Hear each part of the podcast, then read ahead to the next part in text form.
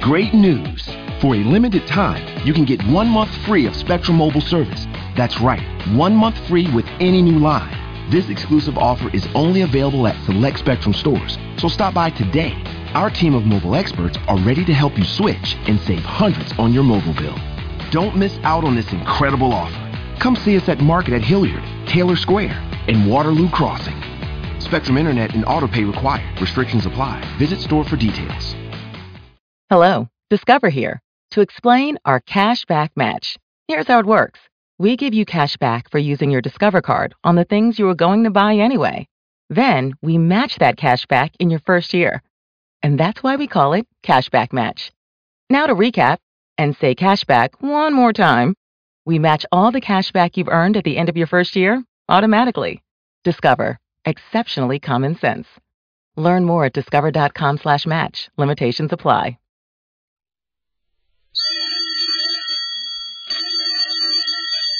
Calling all detectives. When a stock market analyst called a market trend wrong, what it cost him was his own life. That is the situation on this page from my casebook. The casebook of Jerry Browning, private detective. Take a tip from me, Jerry Browning, private detective. It's never safe to make any predictions.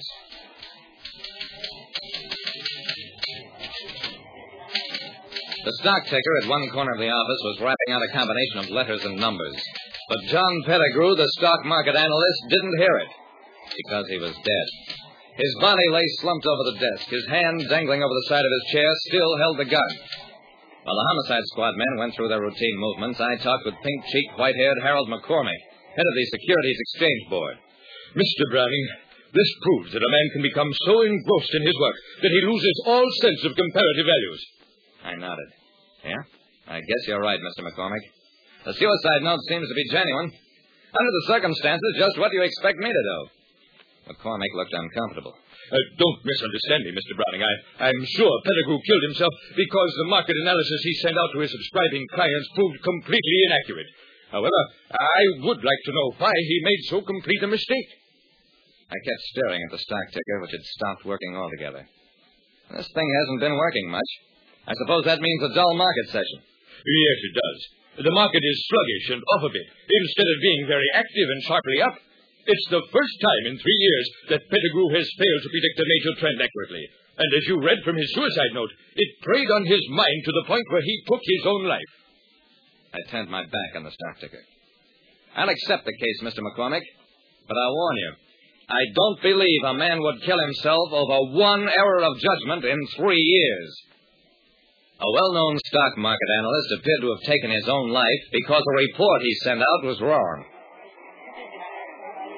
There was nothing I could do in Pettigrew's office while the police were working there, so I went on down to the securities exchange floor.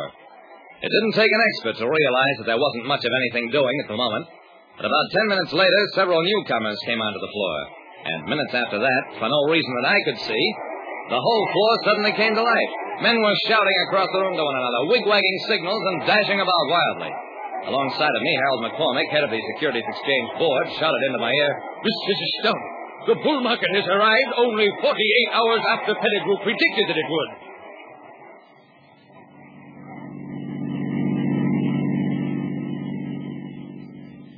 Mr. McCormick's name got me a swift interview with Tom Caldwell, who was supposed to be the smartest stock trader in town. Mr. Caldwell, I guess you made a lot of money on today's bull market. Would you mind giving me some idea of how you figured out that a price rise was in the offing? Caldwell leaned back in his chair and laughed. simple, Browning, very simple. I paid John Pettigrew fifteen hundred a year for his market analysis service, and I have implicit faith in him. He predicted this rise, and I merely rolled with the tide. I sighed. Mr. Caldwell, don't you know that Pettigrew killed himself this morning because he thought his analysis was all wrong? No. I didn't know. I had no idea. Well, you know now.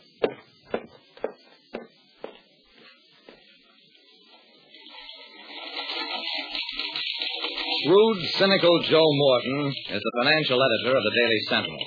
He told me, Jerry, nobody knows what makes the stock market go up or down. Some people base their market fluctuation systems on sunspot cycles. You think I'm kidding? But that's a sober truth. The fact is, if enough people think it'll go up, it goes up. And the opposite is just as true. I'm sorry, Jerry, but that's all I can tell you.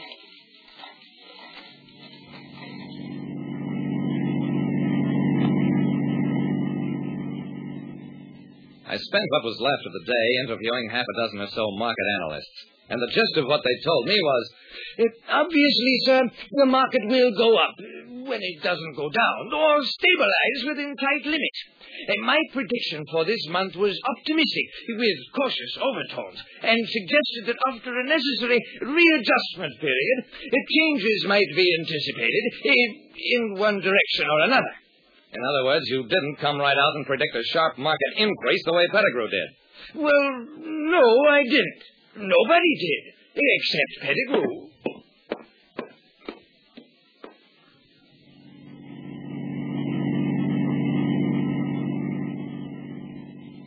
At police headquarters, Lieutenant Dawson told me, Jerry, we haven't been able to find out where Pettigrew got a revolver. He certainly didn't have a permit to own one. Dawson, I think Pettigrew was murdered. And what's more, I don't think it's going to be too hard to find out who did it.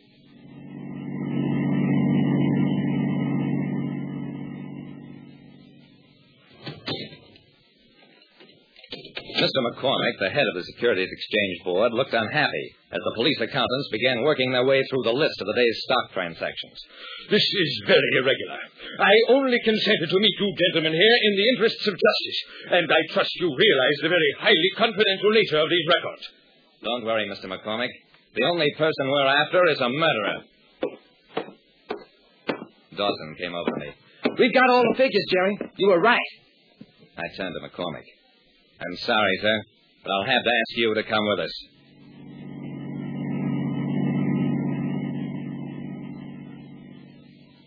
Tom Caldwell, the stock trader, had a fine big home in one of the best suburbs. He told Dawson, Yes, Mr. Pettigrew and I were very good friends. As a matter of fact, we spent several days together up at my hunting lodge, and he seemed in very good spirits at the time. I smiled at him. Mr. Caldwell, the two of you got back only last night, didn't you? I didn't wait for his answer. You left for your hunting lodge immediately after Pettigrew prepared his market letter and sent it out to his subscribers. Since you didn't return until last night, it was not until this morning that Pettigrew learned what was in his letter. Caldwell turned pale. I don't understand you, Mr. Browning. Since Pettigrew wrote his own letter, he obviously knew its contents. I shook my head. Not this time he didn't. Because the letter that went out was not the letter he wrote. Pettigrew let no one see his letters in advance, lest any news of his predictions leak out. That's why you could work a substitution, because you were the only man he trusted. You prepared a false letter, predicting a general market rise, knowing that Pettigrew's prestige would create such a rise, at least temporarily. That's why today, while all other traders were buying, you were selling. Stock you had bought last week in anticipation of this rise. And that's also why you forced Pettigrew to write a suicide note at gunpoint and then killed him so that he could not repudiate the counterfeit letter sent out over his signature. Mr. Caldwell, you're under arrest for murder.